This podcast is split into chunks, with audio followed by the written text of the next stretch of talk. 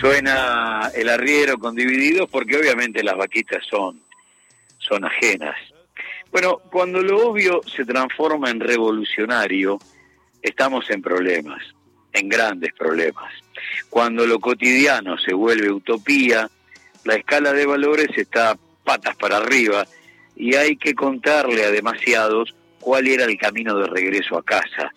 El resultado de esta derrota cultural se construye a través de años y años y la verdad que no es producto de generación espontánea. Hay que laburar mucho y por goteo para convencerte que ese no es tu nombre, que no naciste ese día y que hoy te equivocaste de tribuna. Los muebles se corrieron tanto a la derecha que definiciones de manual, que construyeron identidad argentina a lo largo de generaciones, parece que se evaporaron hasta del sentido común, como le gusta decir a la clase media.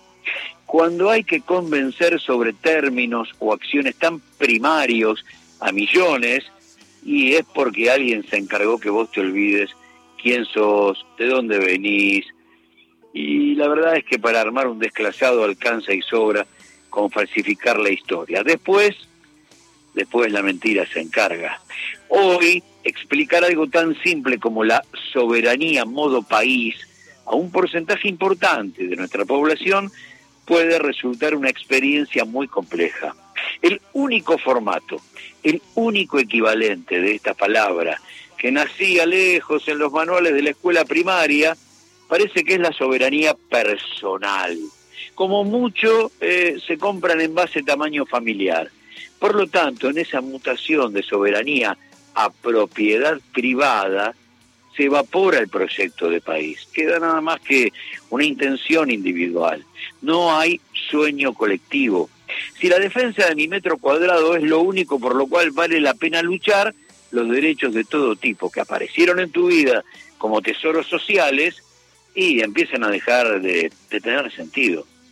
El cálculo de la carne a precio de exportación, porque ante la falta de controles, como propone mi ley, un productor puede vender todo sin tener en cuenta el consumo nacional, encoge el concepto de libertad a un mero privilegio clasista. Vamos a hablar con el diccionario de mi ley. Si el asunto es la libertad, si el tipo no tiene controles, la libertad es un privilegio clasista. En el futuro libertario, con el kilo entre 15.000 y 25.000 mangos, vuelve el país del siglo XIX.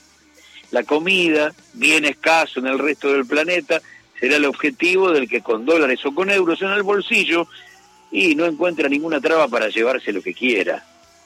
Y ese país con capacidad para darle de comer a 400 millones de seres humanos va a cumplir la promesa oligárquica de poder solo darle de comer, eh, qué sé yo, poner al 10% de los argentinos. Sin controles que operen como equilibrio ante la ley de la selva, las grandes mayorías serán exiliadas en su propio país. Nada de lo que deba ser tuyo va a permanecer en tus manos, diría, diría Dromi. La carne en barco, fundamentalmente hacia Inglaterra, transformó en millonarias a 20 familias con estancias tierra adentro, con el tamaño de una ciudad y palacios reales en Buenos Aires. El pacto Roca-Runciman se encargó en 1933 que seamos la joya más preciada del imperio británico solo porque nos iban a comprar carne y las balas que eran para Lisandro de la Torre y que mataron en el Senado a Enzo Bordavere cerraron el debate con un cadáver. Todo cambió con la llegada del peronismo que defendió por primera vez el derecho de la mesa de los argentinos y achicó el saldo exportable con una decisión política. Y muchos de los nuestros conocieron por primera vez ese manjar que era tan lejano, aunque era propio. Poco después, en tiempos de Frondizi y a pedido de Estados Unidos, la privatización del frigorífico Lisandro de la Torre, el más importante de toda Latinoamérica, entregó la soberanía de uno de los bienes más preciados de todos los argentinos. Sin embargo, en un país por entonces sin soja, la cabeza del productor agropecuario se armaba con rindes ganaderos, 80% vacuno, 15% porcino, 5% bovino, más la producción lechera y obviamente la cerealera. Hasta la última dictadura la carne habitaba todas las heladeras. desde las de Barrio Norte hasta los de los poblados periféricos más necesitados. A partir de la crisis 80-81, muerte de la plata dulce y la patria financiera, arrancó la instalación progresiva de la carne a valor oro. La distribución del ingreso del kirchnerismo terminó con el 51% del PBI para los trabajadores y en 8 o 9 de los 12 años de gobierno, la parrilla recuperó la memoria. Con el macrismo, la crisis del poder de compra regresó para quedarse. Y no está bueno acostumbrarse a caminar con una piedra en el zapato. No está bueno desarrollar una resistencia ilimitada al dolor. No, no.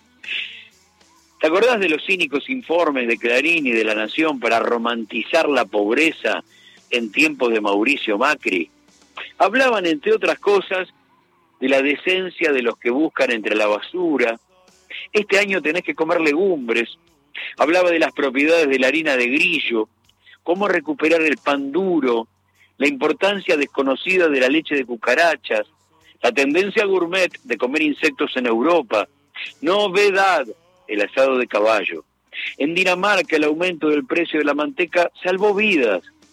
Desayuno, sí o no, pros y contras de la primera comida del día, cocina visceral, las achuras están en su mejor momento. Se puede vivir sin probar carne, consumir carne roja aumenta la mortalidad, sándwich de fideos. Calcular las porciones con las medidas de las manos es una estrategia para no comer de más o comer tierra para adelgazar. Encabezando solo las notas referidas al Morphy, mis preferidas son dos una de la nación.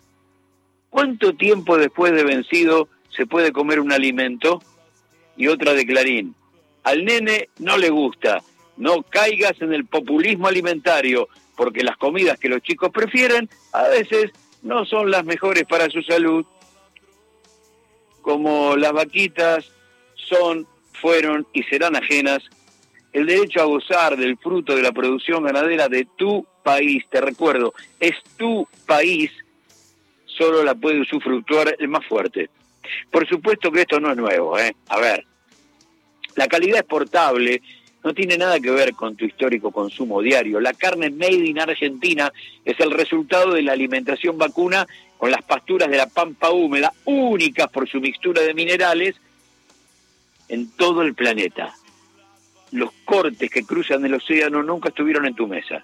Por lo tanto, lo único que pedís es que lo que compraste toda tu vida, lo que consumieron tus bisabuelos, tus abuelos y tus padres, sigan estando a tu disposición. Ya sabés que lo mejor no lo conoces, pero pedís que todo lo que fue parte de tu vida no te lo afanen. Por lo tanto, que tengan disponibilidad comercial y a precio justo, y sería lo que uno le pide a cualquier gobierno. No hay un solo dólar invertido por el ganadero en la cadena de producción de una vaca. Sin embargo, como lo que vos comés achica el sardo exportable, te ponen como una especie de impuesto al churrasco. Vas a pagarlo en dólares. Yo no pongo un dólar en la producción de la vaca. No pongo un dólar en todo lo que tiene que ver con la cadena de producción de un corte de carne. Ahora sí. Como yo no la puedo vender en Europa, vos vas a tener que garpar un impuesto. ¿eh? Es un impuesto invisible, pero es un impuesto a tu soberanía, a esa palabra que prácticamente estamos olvidando. ¿Es cierto que este es el futuro deseado? ¿Es cierto que a vos, asalariado, crees que nuestro destino está marcado y que vamos a ser para siempre comparsa del poder real? Bueno, yo me niego a la supuesta condición de seres sin dignidad, a ese estadio sin alma al que cíclicamente nos pretenden reducir. Me niego a creer que para algunos no existen sueños sin soñar y ya eligieron cómo tener una muerte digna mañana, aunque te queden 100 años de vida. Reitero, digo porque por ahí nos está escuchando algún pibe y dice, nah, mirá, mirá lo que se le ocurrió a este tipo hoy, mirá los títulos que está inventando. No, esto se publicaba desde las usinas del poder real para que vos, empobrecido, caído en la marginalidad, y no te sientas tan extraño. Darío, cuánto tiempo después de vencido se puede comer un alimento y al nene no le gusta, no caigas en el populismo alimentario. ¿Por qué? Porque las vaquitas son, fueron y serán ajenas, pero los sueños, los sueños son nuestros.